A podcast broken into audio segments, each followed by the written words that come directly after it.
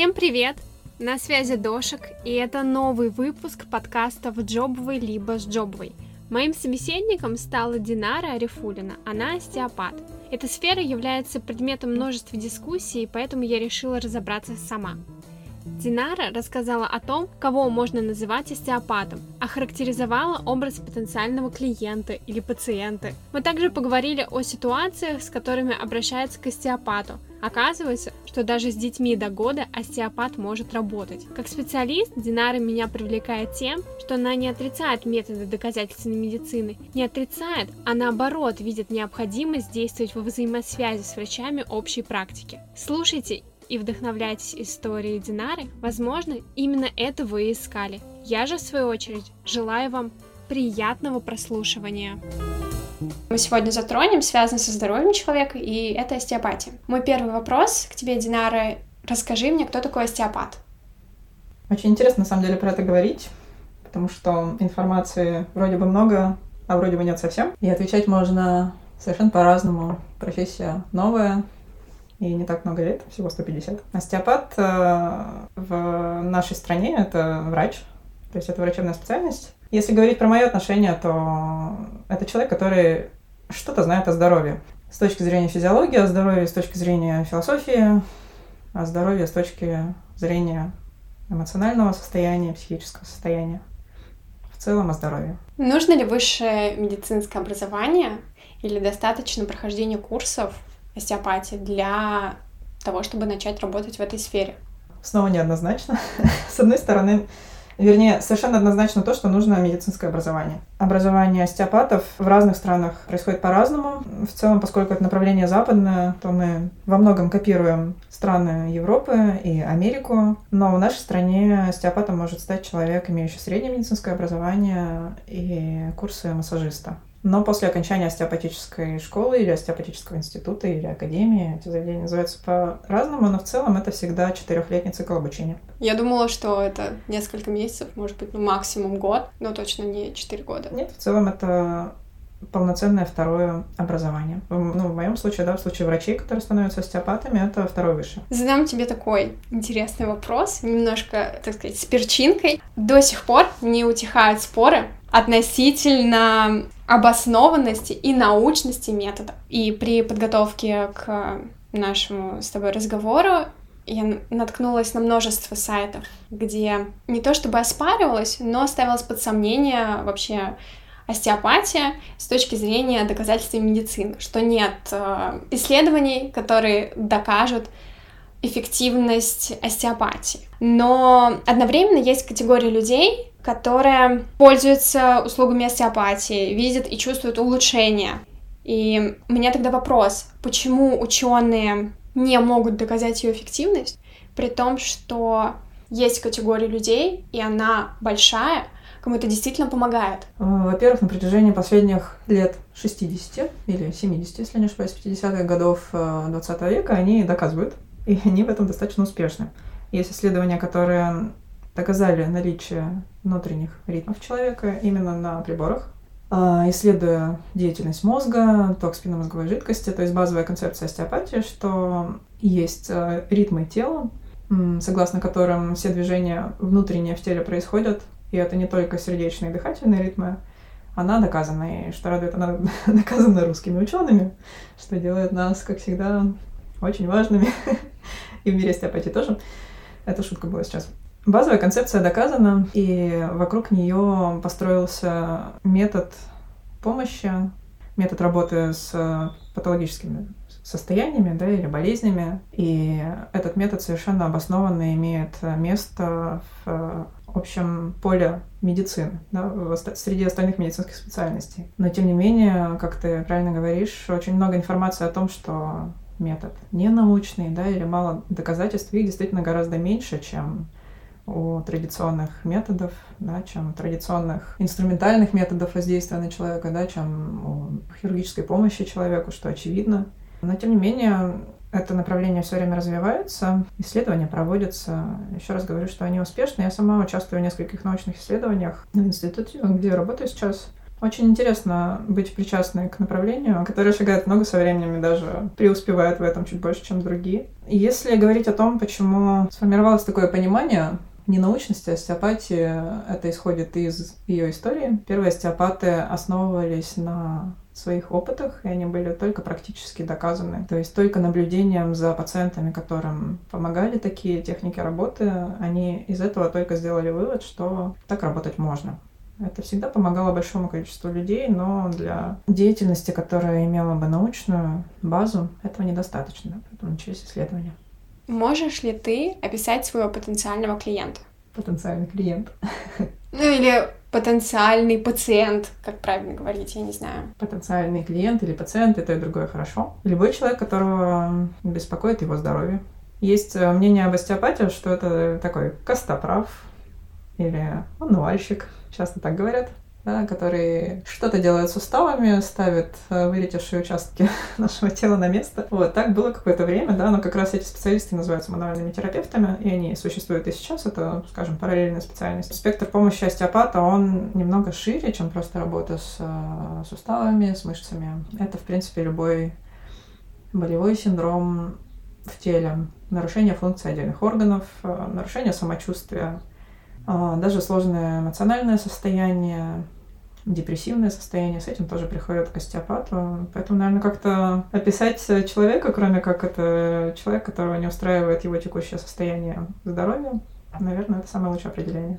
А если мы говорим о неврологических заболеваниях или психологических, это как может помочь? Насколько я понимаю, специалист, который помогает в разрешении каких-то эмоциональных состояний, mm-hmm. это больше там психолог, психотерапевт. А как остеопат может помочь? Может помочь э, в ряде случаев самостоятельно, в большинстве случаев совместно с другими специалистами. Например, если мы говорим о неврологических заболеваниях, особенно у детей, эта сфера мне гораздо ближе. Я много работаю с детьми. С детьми именно с неврологическими состояниями, с задержками речи, с задержками развития психического, физического. Остеопатия благодаря, собственно, налаживанию движений в теле на разных уровнях, на уровне э, движений диафрагм, на уровне движений костно-мышечной системы, на уровне э, движений жидкости в теле, на уровне движения даже ткани мозга и спинномозговой жидкости влияют на проявление, на физиологию центральной нервной системы. Таким образом, при многих неврологических состояниях помощь остеопата адекватна, уместна и Опять же, если говорить о помощи детям, то это зачастую основной вид помощи. Это работа остеопата. Либо остеопата вместе с неврологом, если требуется назначение препаратов. А если мы говорим про детей, с какого возраста можно обратиться к остеопату? Ты знаешь, в целом с любого. То есть э, частое состояние, в котором ребенка родители приводят к остеопату, это последствия родовых травм, какие-то сложности в родах или в течение беременности. И спектр этих состояний на самом деле очень широк. Интересно, что люди, которые достаточно поверхностные знания имеют об остеопатии, они не представляют, насколько масштабна эта помощь. То есть насколько разные состояния могут людей привести к остеопату.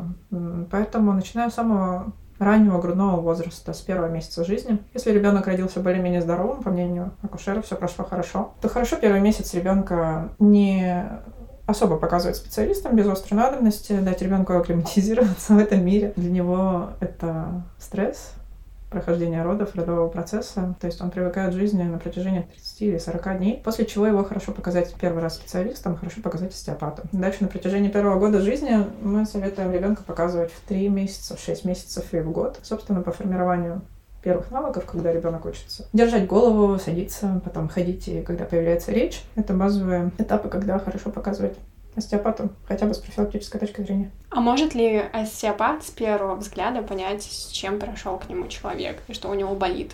Остеопат может очень много. Не хочется добавлять мистики в, в эту тему, но все зависит от качества самого остеопата. Да, очень часто видно по человеку, какой спектр проблем привел его на прием. То есть это общее состояние, да, то есть повышенная утомляемость, усталость. Э, это, как правило, написано на лице, что у человека нет сил делать свои повседневные дела. Это сейчас, особенно последние годы, это то, что часто приводит людей, которые, особенно те, кто уже знает, что такое остеопатия, приводит их к этому специалисту. Если у человека болит спина, и он подволакивает ногу, это тоже, естественно, видно сразу. Вот, но также, как любой врач, остеопат также видит видит э, обычные внешние признаки, там, да, заболевания там, сердца, сосудов. Может быть видно. А может быть и не видно, это тоже нормально. То есть в этом смысле мы действуем так же, как все врачи. Мы спрашиваем, что беспокоит, как давно это беспокоит. Ну и, собственно, то, что среди остеопатов называется сформировать запрос, да, то есть то, с чем человек пришел. Что волнует?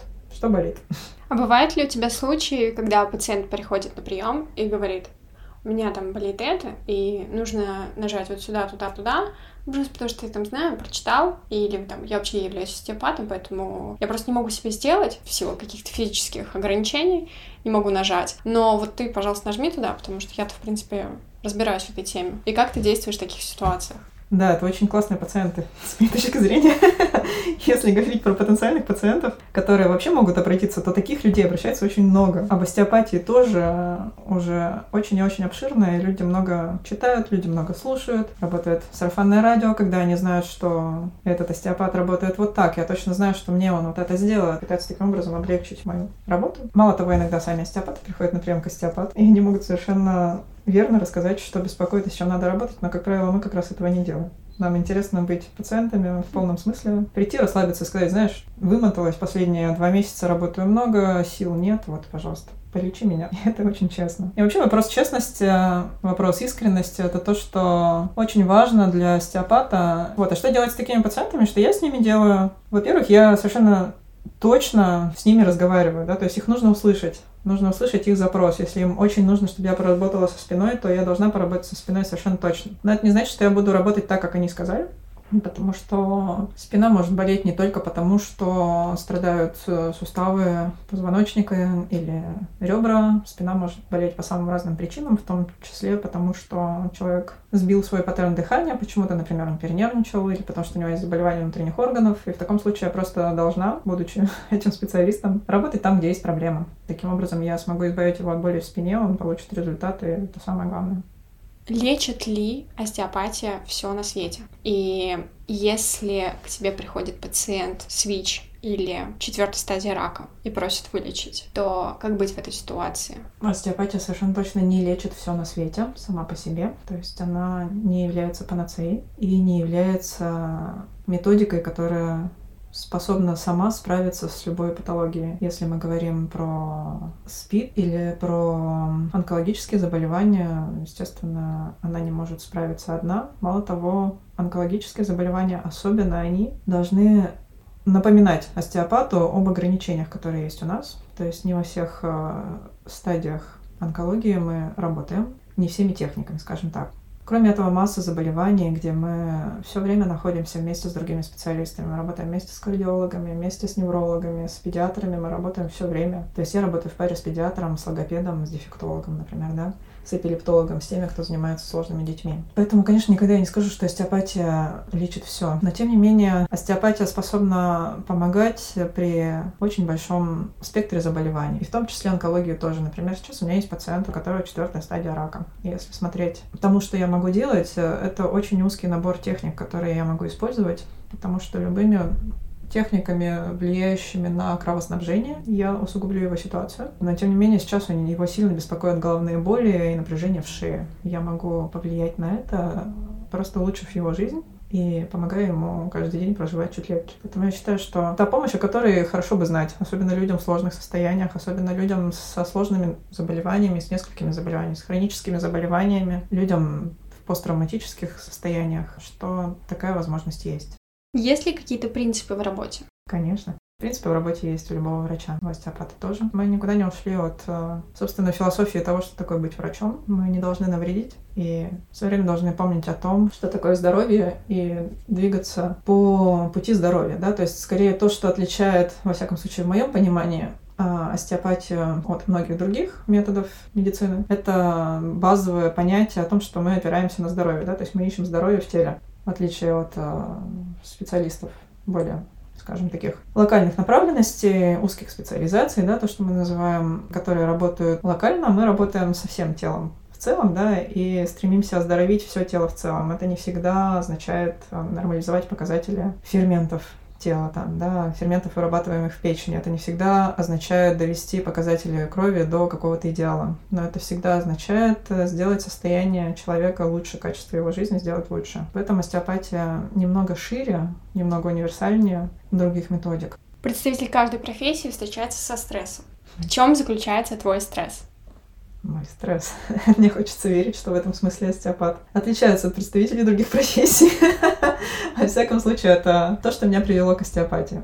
Это стресс моей первой врачебной специальности. Сейчас в чем мой стресс? В большом потоке пациентов, да.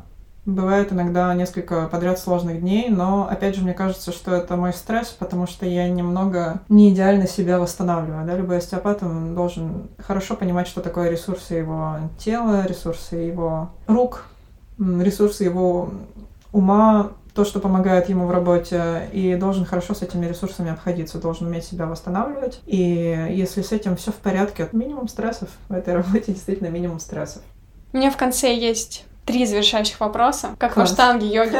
Первый. Что вдохновляет тебя в этой сфере? Что вдохновляет? Вдохновляет э, идея о здоровье, идея о целостности. Остеопатия для меня предстала такой возможностью помогать человеку в целом, да, в принципе, с любой больной частью тела. Я знаю, что я точно могу сделать что-то, чтобы ему стало легче. Это, это вдохновляет. После того, как ты работал с очень узким участком тела и чувствовал себя как врач немного ограниченным, ты являешься врачом, ты пропитан этой философией, философией врачевания, целительства, ты знаешь идеи здоровья, но можешь помочь с очень узким набором болезней. Вдохновляет в остеопатии то, что она расширяет этот э, круг состояний, где ты можешь быть полезным. Вообще, хорошо быть полезным, хорошо себя чувствовать нужным людям. Остеопатия дает здесь очень много. Есть ли вещи, которые тебя раздражают? Конечно, есть, если говорить про остеопатию, наверное, это, как это ни странно, это обилие информации. Но, наверное, здесь остеопатия не уникальна. Любое современное направление, любое развивающееся направление проходит сейчас э, стадии отстаивания своих прав. Да? То есть, э, например, то, что ты рассказывала про прочитанное в интернете, да, это же навряд ли оставит равнодушным специалистов этой области. Да? Вот они помогают людям, они являются лицензированными врачами, работают в лицензированных учреждениях или ведут частный прием. У них работает сарафанное радио отлично, к ним большой поток пациентов, и к ним приходит очередной человек с тем, что, вы знаете, я не знаю, научно это или нет, я не знаю, как вы мне можете помочь, ну вот я вообще не уверен, что вы мне поможете. ну, пожалуйста, сделайте что-нибудь. Это, да, иногда это немного триггерит, но не очень сильно вообще в этой работе. И опять же, в этом остеопатия не уникальна. Любой врач, он должен себя чувствовать достаточно заземленно. То есть он должен в первую очередь верить в то, что он умеет лечить. Да, он не может вылечить все. Мало того, он может ошибиться, но какая-то базовая уверенность в том, что ты знаешь свое дело, что это философия твоей жизни, то, что ты можешь помогать людям, она очень помогает. В стрессах помогает, в раздражениях. Э, кроме этого, если говорить уж так про философию, да, врача, мне это всегда было интересно. Это общее понятие об эмпатии. То есть нет неприятных пациентов, если мы говорим, что человек испытывает эмпатию, да, и он относится равностно ко всем людям, то для него все люди — это просто те, через кого он может себя проявить, через кого он может проявить свою помощь и быть полезным миру, может проявить здоровье в этих людях. Это же прекрасно.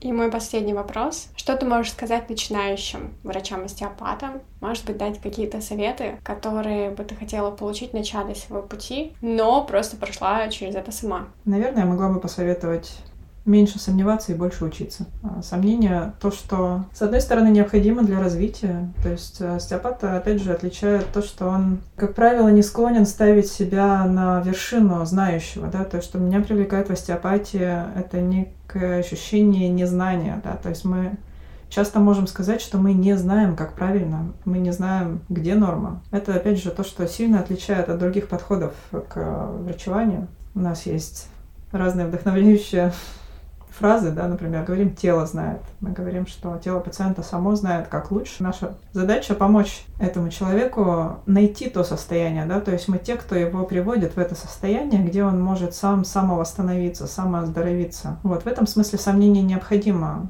А в смысле сомнения в том, что это работает, сомнения в том, что ты сможешь работать как остеопат. Это очень часто волнует остеопатов опять же, в нашем городе, в больших городах остеопатов много, и рассказывают очень красивые вещи об остеопатах, да, прием остеопата может стоить очень дорого, да, но ты думаешь, сможешь ли ты так, может быть, твоих способностей не хватит. В этом случае я бы советовала не сомневаться. Может быть, хорошо почитать э, истории врачей в целом, истории остеопатов тоже хорошо читать и таким образом как-то еще больше себя вдохновить, еще больше поверить. Не сомневаться, мне кажется, это совет, который можно применить ко многим сферам. Динара, спасибо. Тебе спасибо. У нас получился такой интересный, короткий, но я бы сказала, все по делу. Без лишних слов, без каких-то лишних вступлений. Я благодарна всем, кто дослушал этот выпуск до конца. И если он вам понравился, то расскажите об этом выпуске всем своим друзьям, близким и знакомым. Если вдруг вы еще не подписались на мой подкаст, то уже пора это сделать. Всем хорошего дня. Пока-пока. Пока-пока.